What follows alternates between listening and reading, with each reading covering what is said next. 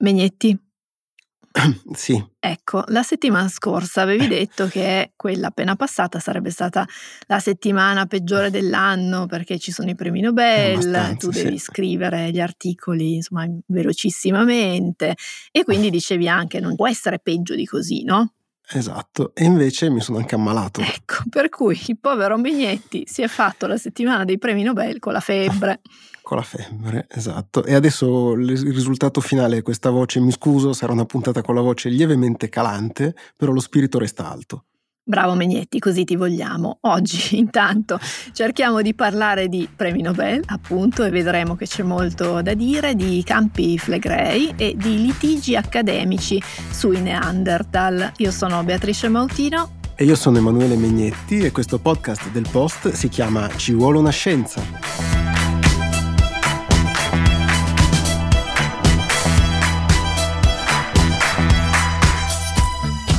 Nella puntata andata in onda a fine dicembre del 2022 raccontavamo dell'annuncio di due aziende farmaceutiche, Moderna e MSD, di aver realizzato un vaccino a RNA messaggero in grado di ridurre sensibilmente il rischio di recidiva o di morte per il melanoma in stadio avanzato.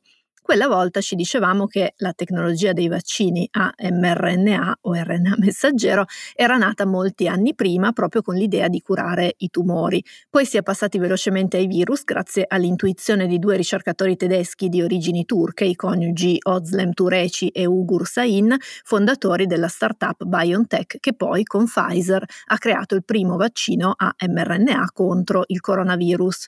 Moderna, l'altra azienda, si è mossa parallelamente ed è arrivata a un altro vaccino a mRNA contro il coronavirus poco dopo. Eh sì, e la velocità di questo passaggio è stata resa possibile da un investimento economico non indifferente tra l'altro non si era mai visto prima, possiamo dirlo, però non sarebbe servito a niente se non ci fosse stata una solida base teorica e anche strumenti tecnologici messi in atto dalla ricerca di base, che è sempre invece troppo poco finanziata, perché poi alla mm. fine le basi le mette appunto la ricerca di base. Quest'anno quella ricerca di base ha vinto il premio Nobel per la medicina l'avrete intuito che volevamo arrivare mm. a questo, è stato assegnato a Katalin Caricò e Drew Weissman per le loro scoperte sulle modifiche alle basi azotate dei nucleosidi che hanno reso possibile lo sviluppo di vaccini a mRNA efficaci contro Covid-19. E questa che vi ho letto è proprio la motivazione ufficiale del Comitato dei Nobel. Caricò ha una storia eccezionale che il Post ha raccontato tre anni fa in un articolo dal titolo La grande scommessa scritto proprio da Megnetti. È un articolo molto bello che vi consiglio di, di andare a leggere. Caricò è una biochimica di origini ungheresi, è emigrata negli Stati Uniti nel 1985 con la figlia piccola e mille dollari nascosti nell'orsetto di peluche della bambina perché all'epoca il governo ungherese permetteva di portarsi dietro solo cifre molto piccole ha ottenuto una borsa di studio all'Università della Pennsylvania per lavorare a un progetto molto ambizioso e anche pionieristico che riguardava il modo in cui le cellule ricevono istruzioni dal DNA attraverso l'RNA messaggero per produrre le proteine che servono loro per svolgere tutte le loro funzioni. Quelli erano gli anni nei quali si stavano avendo i primi risultati delle tecniche di ingegneria genetica, quelle che un po' hackerano il DNA di una cellula oppure di un organismo modificandolo in maniera permanente.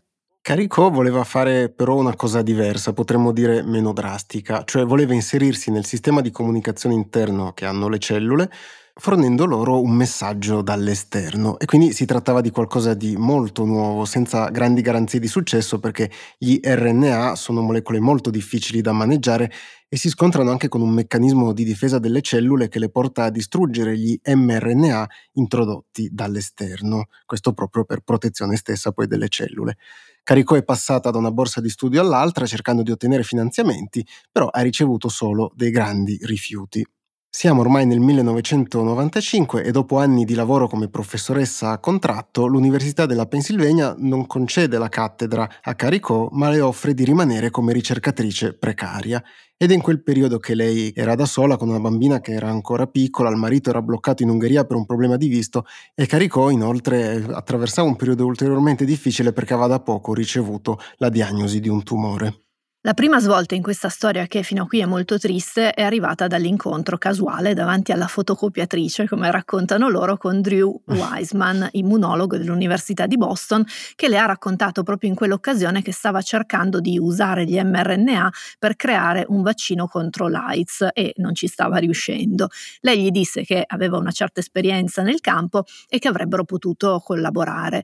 Insieme i due riuscirono a capire che le cellule proteggono i propri RNA messaggeri da quel meccanismo di degradazione che hai descritto tu prima, modificandoli chimicamente, quindi li ricoprono, diciamo così, con una modifica chimica.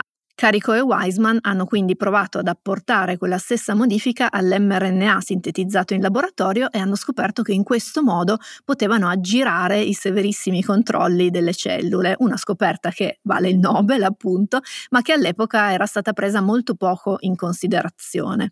Lo studio che raccontava questi risultati è stato rifiutato dalle riviste scientifiche più prestigiose come Nature e Science e i due ricercatori hanno ripiegato su una rivista minore chiamata Immunity che in questi giorni si è presa un po' una rivincita rivendicando la lungimiranza e dicendo in un commento pubblico che è vero che la loro è una pubblicazione di nicchia, però ciò che è nicchia per qualcuno può essere un tesoro per un altro, hanno dichiarato. Vale anche per i eh, podcast, eh, sì, forse. Sì.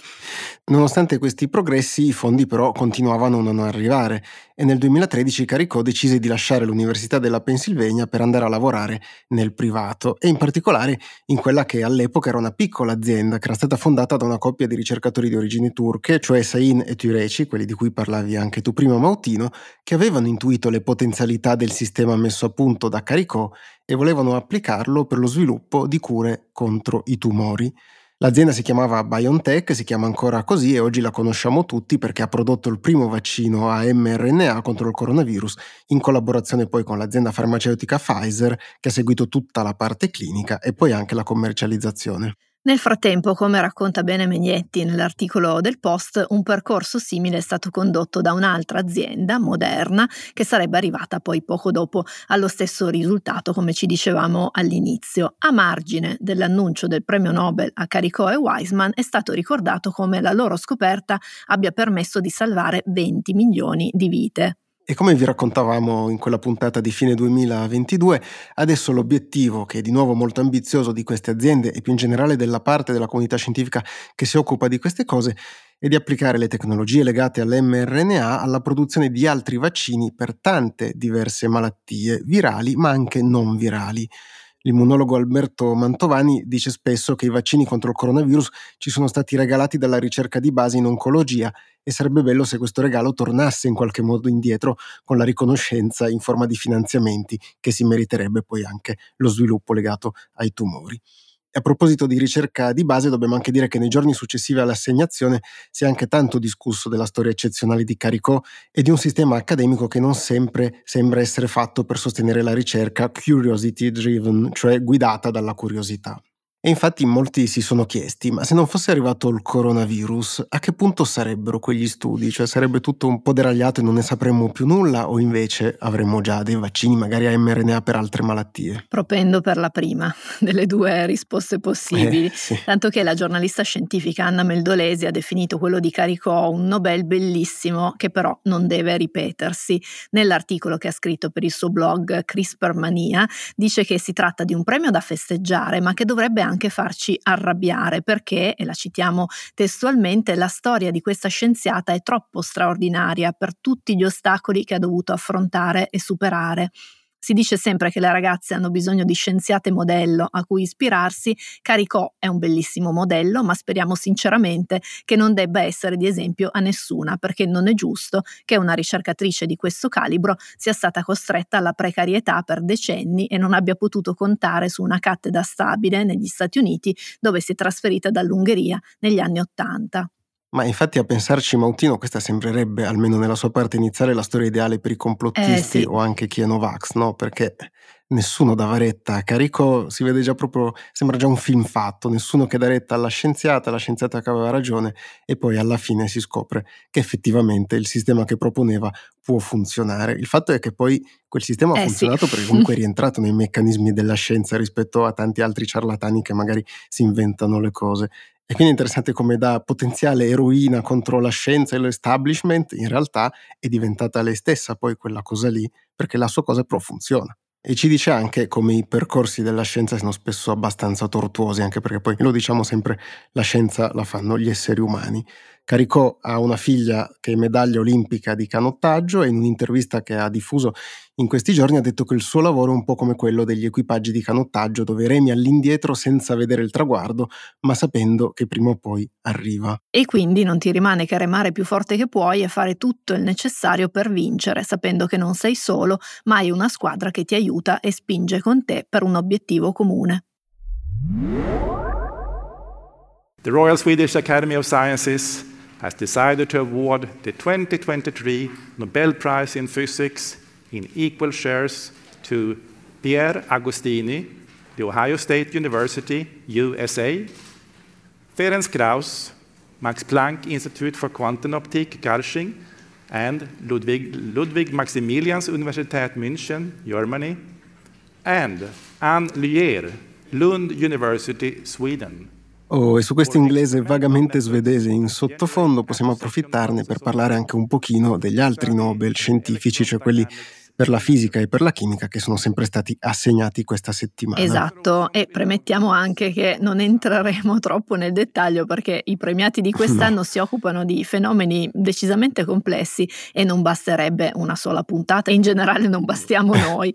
Iniziamo con il Nobel per la fisica Megnetti, tra l'altro lo sapevi che hanno premiato gli inventori degli attosecondi? Beh.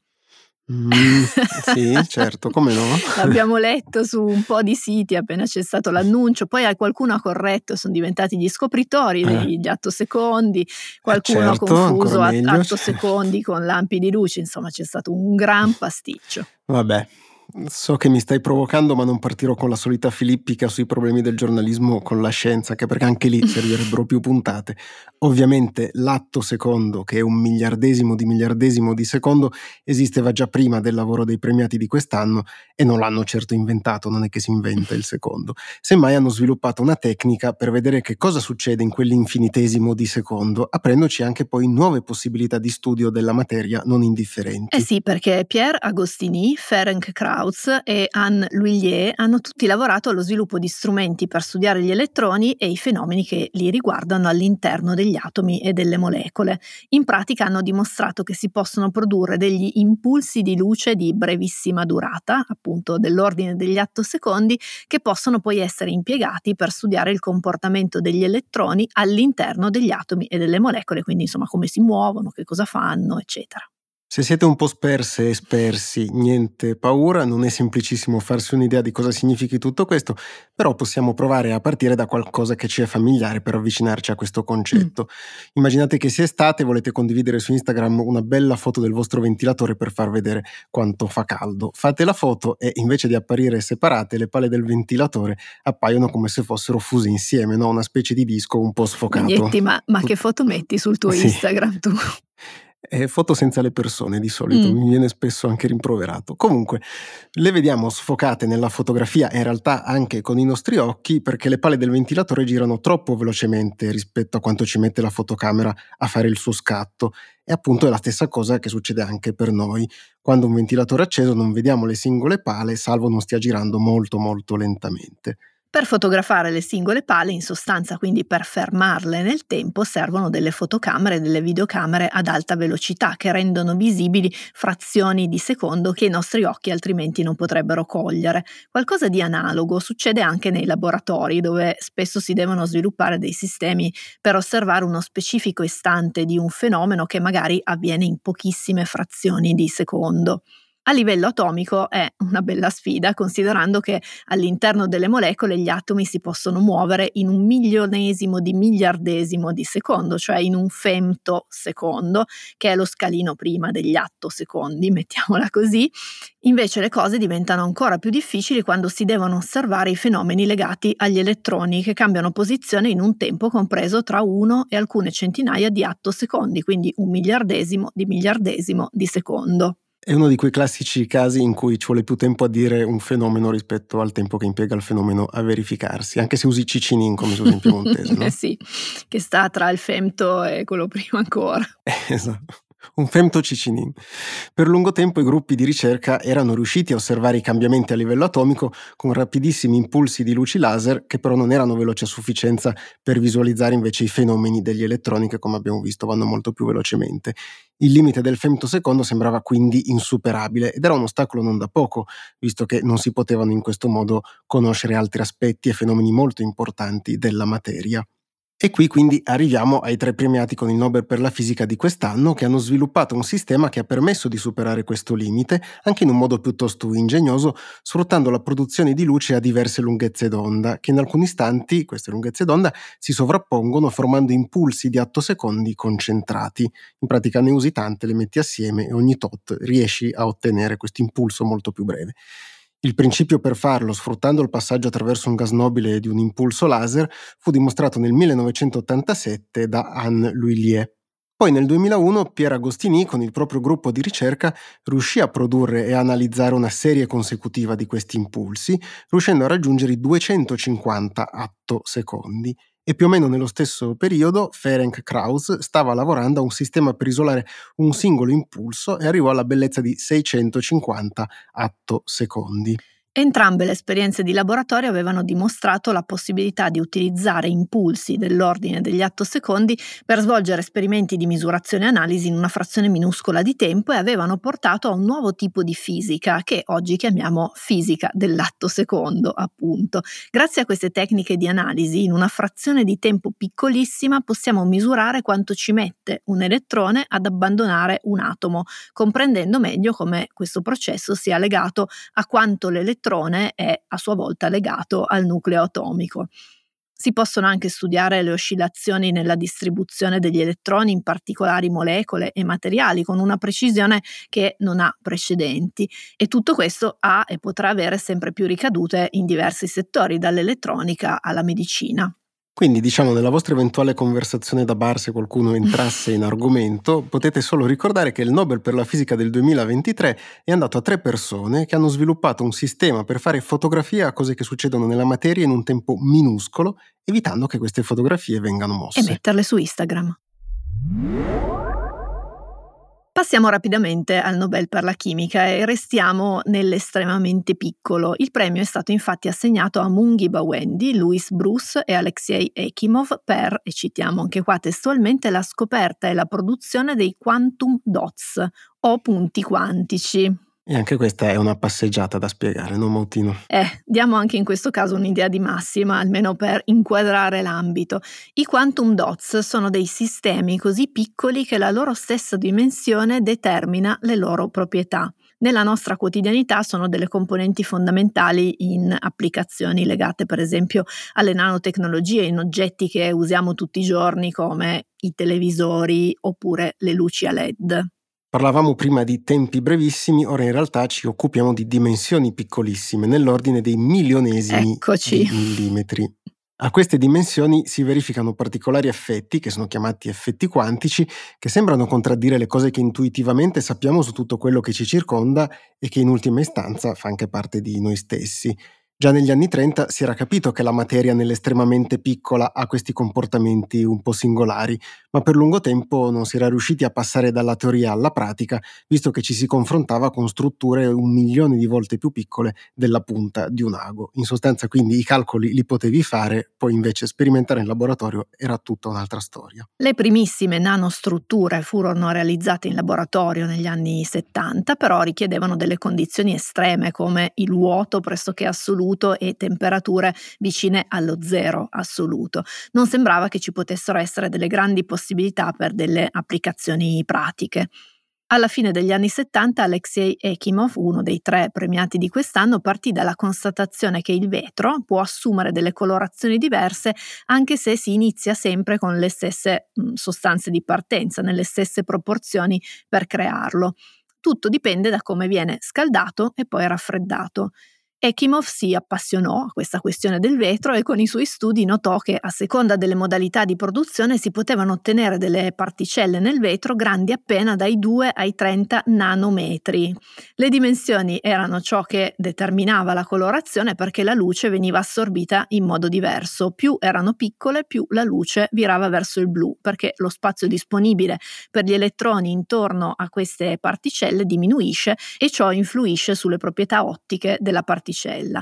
Ekimov si rese conto di avere prodotto un effetto quantico e inoltre capì di avere realizzato per la prima volta in modo consapevole dei punti quantici, cioè delle nanoparticelle che causano effetti quantici che dipendono dalle loro dimensioni. Pubblicò i suoi studi nel 1981, eh, però il povero Ekimov si trovava nell'Unione Sovietica e quindi i risultati delle sue ricerche non circolarono molto al di là di quella che veniva chiamata la cortina di ferro.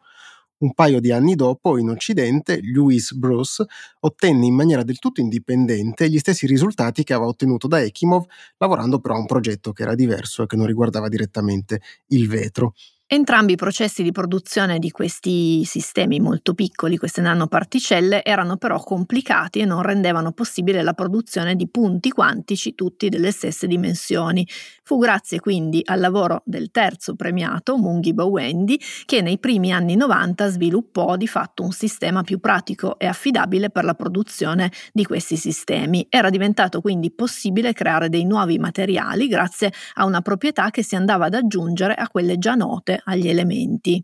Oggi i punti quantici sono presenti in molti prodotti, come ci dicevamo all'inizio, a cominciare dai sistemi di illuminazione. Se vengono illuminati con luce blu, assorbono quel colore e ne emettono degli altri. Modificando le dimensioni di questi sistemi diventa quindi possibile determinare il colore che produrranno negli schermi QLED dei televisori che sicuramente avete visto, avete in casa e avete letto questa sigla, la tecnologia che rende i colori è proprio questa e la Q di QLED sta proprio per Quantum Dots.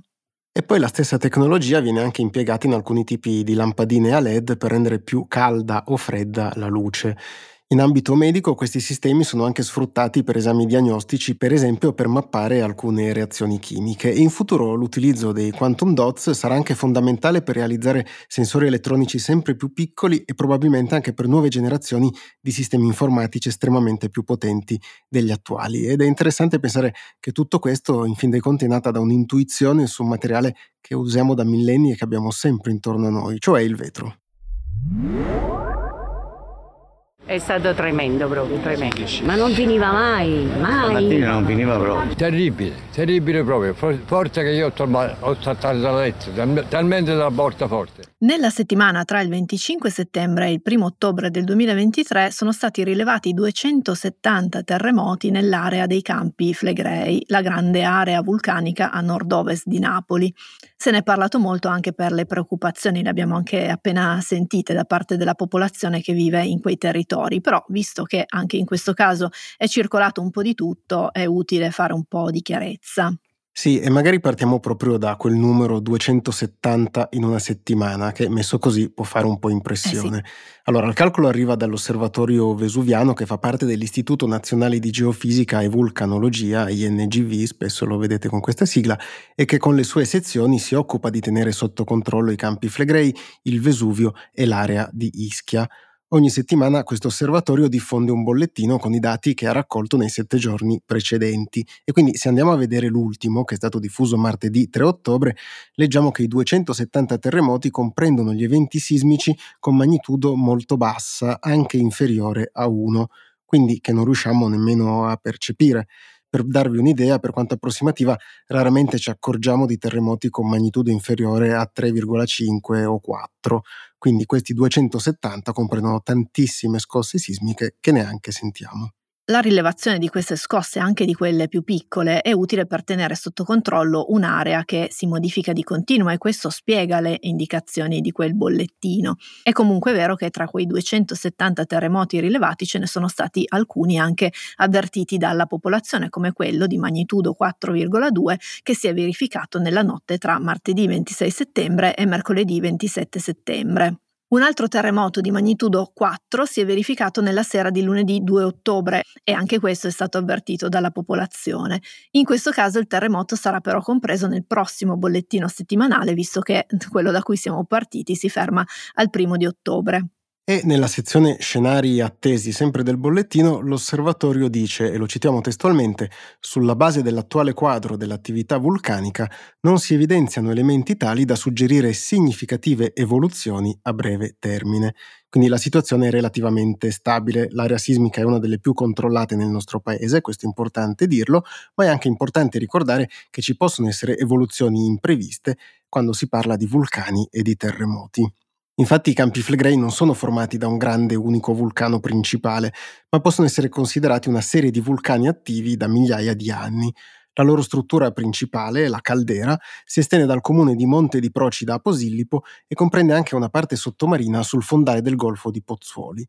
In passato ha dato origine anche a delle eruzioni importanti, l'ultima nota risale al 1534. Oggi la caldera è quiescente, cioè non produce dei fenomeni significativi, però mostra in modo costante segnali di attività come scosse sismiche, fumarole e soprattutto poi deformazioni del suolo. Uno degli effetti più noti è il bradisismo, che è il periodico abbassamento e innalzamento del suolo, una cosa che fa anche un po' impressione a vederla. Nell'area di Pozzuoli nell'ultimo secolo sono stati rilevati tre periodi di sollevamento particolarmente significativi. L'ultimo, tra il 1982 e il 1984, portò a un sollevamento di circa 3 metri dal suolo. Da qualche anno è stata rilevata una nuova fase di sollevamento che prosegue però più lentamente rispetto a un tempo e alla quale quale è stata ricondotta una minore quantità di terremoti rispetto a quanto accadeva negli anni 70 e nei primi anni 80. Il bradisismo può avere diverse cause che dipendono molto dalla conformazione del terreno e soprattutto da che cosa c'è sotto, quindi nel sottosuolo. Le ipotesi più condivise sul bradisismo ai campi flegrei prendono in considerazione la produzione di grandi quantità di vapore acqueo a causa della presenza del magma a grande profondità che scalda le rocce che lo separano dal suolo. Da ciò deriverebbero le deformazioni che vengono rilevate e anche le scosse sismiche.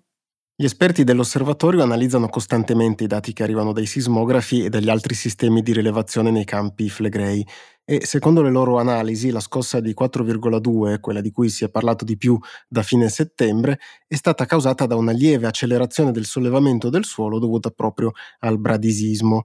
I dati raccolti dalle stazioni di rilevamento sono spesso la base di studi e di ricerca, anche perché l'area è così particolare da attirare l'attenzione di tantissimi gruppi di ricerca in giro per il mondo. È un bel laboratorio per capire come funziona anche la Terra nelle sue parti più intime.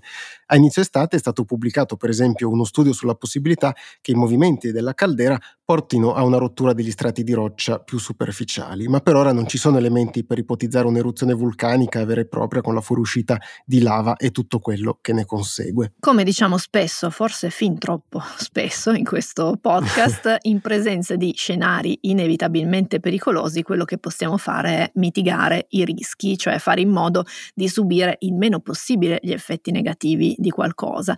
Nel caso dei campi flegrei, la mitigazione del rischio passa dal costruire gli edifici con criteri antisismici, naturalmente, ma anche da un piano di evacuazione e di allontanamento degli abitanti della zona in presenza di indicatori che segnalino segnalino un'emergenza. E bisogna dire che nel tempo i comuni più interessati hanno elaborato dei propri piani e che c'è anche un piano generale di evacuazione fatto dalla protezione civile che però è fermo al 2019 e non tiene quindi in considerazione le ultime evoluzioni oltre ad alcuni cambiamenti di approccio nella gestione di un'eventuale emergenza. Da fine estate quindi vari comuni nell'area dei Campi Flegrei e anche la regione Campania hanno chiesto al governo di rivedere il piano che prevede nello scenario peggiore il coinvolgimento di mezzo milione di persone nell'area rossa, quella più a rischio, e di altre 800.000 persone nell'adiacente area gialla. Il piano stima che per portare a termine l'evacuazione dovrebbero essere sufficienti tre giorni, ma ci sono forti dubbi sulla possibilità di spostare così tante persone in poco tempo e nel complesso vari aspetti del piano sono ritenuti perlomeno ottimistici. Diversi esperti hanno inoltre contestato l'impostazione del piano su uno scenario probabilistico, ricordando che prevedere con 72 ore di anticipo un'eruzione è un'ipotesi diciamo molto ottimistica, per non dire pressoché irrealizzabile. Sì. La gestione dell'emergenza dovrebbe quindi prevedere delle modalità di evacuazione a eruzione già iniziata, quindi gestendo soprattutto le vie di fuga in tempi velocissimi. Quindi diciamo sulla mitigazione del rischio si può ancora lavorare. Eh sì, Megnetti, e infatti negli ultimi giorni il governo ha iniziato a muoversi per affrontare la questione, che però, come abbiamo visto, è comunque complessa. Dobbiamo anche ricordare comunque che come abbiamo visto dal bollettino, a oggi non ci sono elementi tali da suggerire un cambiamento della situazione nel breve termine per i campi Flegrei e la loro attività vulcanica. Però arrivare preparati a un'eventuale emergenza e dire che si potrebbe fare meglio non significa fare allarmismo, ma mettersi nelle condizioni di saperla gestire quell'emergenza. Qualche settimana fa si era parlato molto sui giornali e poi di conseguenza sui social media dello studio pubblicato dall'Istituto Mario Negri che correlava un decorso più grave della malattia Covid con la presenza di alcuni tratti genetici caratteristici dei Neanderthal.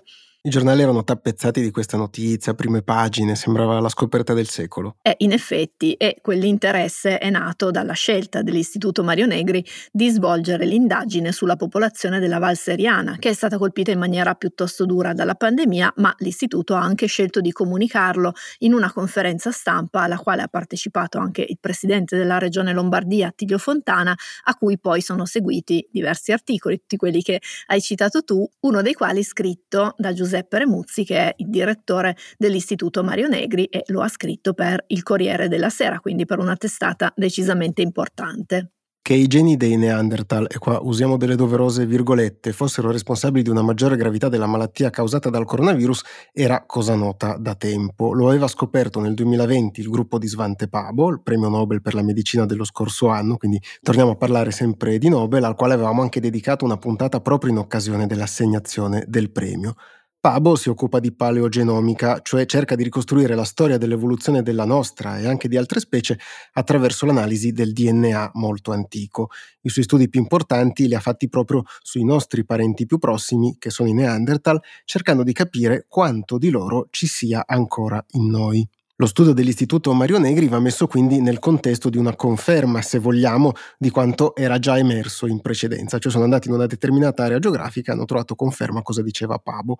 Però, come spesso capita con le comunicazioni alla stampa, questo contesto si è un pochino perso e quindi sembrava una nuova scoperta da zero. Ci si è dimenticati di dire, per esempio, che quei geni non sono specifici della popolazione della Valseriana, ma sono distribuiti in un certo modo in tutto il mondo. Per esempio, sono assenti in Africa, sono molto presenti in Asia, presenti con una buona diffusione anche qui da noi in Europa. Parlare solo di Valseriana senza metterla appunto nel contesto corretto può anche però far passare l'idea che il disastro fosse fosse in qualche modo inevitabile e quindi permette anche di scaricare qualche responsabilità. Sai, c'erano i geni, eh, che potevamo fare? È andata così. Eh. Eh il materiale genetico era quello, eh, certo. Di queste cose si è discusso un po' nei giorni successivi alla pubblicazione dello studio, ma si è passati poi velocemente ad altro fino al 2 ottobre, quando sulla stampa, il quotidiano, è comparsa una lettera del genetista torinese Alberto Piazza, che critica duramente sia lo studio dell'Istituto Mario Negri sia la comunicazione dello stesso. Piazza è un genetista delle popolazioni della scuola di Luca Cavalli Sforza, quindi una scuola molto importante, ed è quindi alquanto inusuale per il mondo scientifico che utilizzi una lettera aperta su un quotidiano per, diciamo, comunicare il proprio disappunto. Negli anni della pandemia abbiamo visto molte contrapposizioni fra esperti sulle pagine dei giornali, però di solito si trattava di scontri di opinioni, non di critiche puntuali allo studio che faceva una persona o l'altra, anche perché spesso quelle interviste non erano per raccontare gli studi di quegli esperti. In genere le critiche a uno studio si fanno inviando un commento alla rivista scientifica che lo ha pubblicato. La rivista sottopone poi questo commento agli autori che possono rispondere avviando un carteggio che a volte può anche durare per mesi e che diventa parte della pubblicazione stessa, perché anche quello può essere arricchente per la ricerca. La critica di uno studio invece a mezzo stampa è una cosa che si vede molto poco e viene un pochino da pensare che Piazza fosse molto arrabbiato quando l'ha scritta. Tant'è che contesta allo studio dell'Istituto Mario Negri il disegno sperimentale, cioè tutta l'impostazione di fatto, suggerendone una diversa, che prevede di prendere in considerazione un luogo dove il Covid avesse causato un numero di morti minore di quello accertato a Bergamo e calcolare quante persone erano state infettate, quante avevano avuto il Covid grave e quanti dei malati di Covid grave avevano quei tratti genetici dei Neanderthal e poi confrontare questi dati con quelli di Bergamo. Piazza scrive: Se si fosse scoperto che a parità di persone infettate si ammalavano di Covid grave più persone a Bergamo, perché a Bergamo vi erano più portatori di questi geni dei Neanderthal, si sarebbe dimostrato inequivocabilmente il contributo di questi geni alla strage di Bergamo. In sostanza, Piazza sta ricordando a Giuseppe Remuzzi l'importanza di avere un campione di controllo, che è una cosa abbastanza di base, diciamo così, per la scienza. Però Piazza non si è fermato lì. Eh no, perché sul finale dell'articolo arriva la stoccata, molto accademica potremmo dire, che fa notare come il successo mediatico di quei risultati dipenda da due fattori. Il primo è la scappatoia fornita alla politica, di cui abbiamo già anche parlato. Il secondo è l'aver verosimilmente, dice Piazza, scambiato la rivista iScience, sulla quale è stato pubblicato lo studio dell'Istituto Mario Negri, con la prestigiosa rivista scientifica Science. Science e quindi insomma gli dice avete pubblicato su una rivista minore di nicchia, potremmo dire, invece che su una rivista prestigiosa e i giornalisti non l'hanno capito. Remuzzi non l'ha presa benissimo e il giorno successivo alla pubblicazione di quella lettera ha risposto con una sua lettera sulla stampa che è stata ripresa in prima pagina contestualmente tra l'altro all'annuncio dei Nobel per la medicina creando questa specie di cortocircuito per cui sembrava che si parlasse un po' di una cosa e un po' dell'altra. Remuzzi ha respinto la critica sul disegno sperimentale e ha ribadito che lo studio risponde correttamente alle domande che si erano posti prima di avviarlo e ricorda anche che l'obiettivo non era quella di stabilire perché in Val Seriana siano morte più persone, ma capire solo perché alcune persone siano state colpite più duramente dal Covid rispetto ad altre. Rimanda poi per questo a un articolo che definisce impeccabile pubblicato sul Wall Street Journal con tanto di link e con buona pace della stampa che ospita la sua lettera e che quindi ha un rimando verso un altro giornale, cosa che non sempre i giornali più istituzionalizzati fanno. Al post invece linkiamo sempre tutti. Ma gli articoli che scrivi tu, Megnetti, sono sempre impeccabili comunque. Eh, no. Al di là del gossip accademico, quello che emerge da questa storia è forse quello che manca. Viene infatti da chiedersi, ma in tutto questo i giornalisti dove sono? Perché quello ecco, che succede appunto. è che gli uffici stampa di università, istituti scientifici fanno il loro lavoro e quindi promuovono il lavoro dei propri ricercatori inviando alle redazioni dei comunicati stampa che assomigliano sempre più a degli articoli preconfezionati. Pubblicarli tal quali è una soluzione comoda, così come è comodo dare lo spazio al direttore dell'istituto, soprattutto se è un nome noto, come lo è quello di Giuseppe Remuzzi, però la comodità spesso cozza un po' con la chiarezza e con la trasparenza, perché sarà difficile per l'autore di uno studio ridimensionare il suo studio, ma sarà anche difficile inserirlo nel giusto contesto. Quello dovrebbe essere il lavoro dei giornalisti, appunto. E Mautino, chiudevi il blocco precedente con un severo richiamo mm. ai giornalisti che dovrebbero saper fare il loro lavoro e allora beh c'è il post che racconta anche come funziona il giornalista e come immagina che dovrebbero fare il loro lavoro i giornalisti. Lo fa attraverso 10 lezioni sul giornalismo, che è un'iniziativa che c'è già da diversi anni, dove proprio raccontiamo come facciamo le cose al post, ma anche come funziona poi il mondo del giornalismo in una serie di lezioni. Sta per ripartire un nuovo ciclo di queste lezioni che vedranno tra i docenti il direttore Luca Sofri, Francesco Costa, Isaia Invernizzi, Alessia Mutti, Eugenio Cau, Giulia Balducci, Stefano Nazzi, Giulia Siviero, Luca Miscolin e poi i due che vi stanno parlando in questo podcast. Infatti Mautino e il sottoscritto terremo una lezione, il titolo è tutto un programma, perché in Italia i giornali faticano con la scienza. Vedremo e parleremo di tante cose che abbiamo anche sfiorato in questo episodio, ma in tanti altri di Ci vuole una scienza. La data delle lezioni è dal 6 novembre all'11 dicembre, dal 3 ottobre sono aperte le possibilità di iscrizione, basta andare su abbonati.ilpost.it slash negozio e da lì si possono seguire le indicazioni per iscriversi alle lezioni. Megnetti, sono molto contenta tra l'altro di essere entrata anch'io dentro questa squadra. Di, nel corpo docenti. Nel corpo docenti, mamma mia, che responsabilità. Esatto, quindi ricordiamolo, le lezioni saranno dal 6 novembre all'11 dicembre, ci si può già iscrivere e la chiusura delle iscrizioni sarà il prossimo 3 novembre. Per oggi la chiudiamo qui. Anche perché è venuta una puntata bella corposa. Eh sì, forse più corposa del solito. Se volete scriverci lo potete fare come sempre alla casella di posta ci vuole una scienza chiocciola ilpost.it. Vi ricordiamo che queste e tutte le altre puntate del podcast sono disponibili su tutte le piattaforme sulle quali potete attivare tasti, segui, campanelle, tutto quello che ne consegue per non perdervi nemmeno una puntata, oppure potete scaricare l'app del post e ci trovate lì ogni venerdì. Quindi alla prossima settimana. Ciao. Ciao.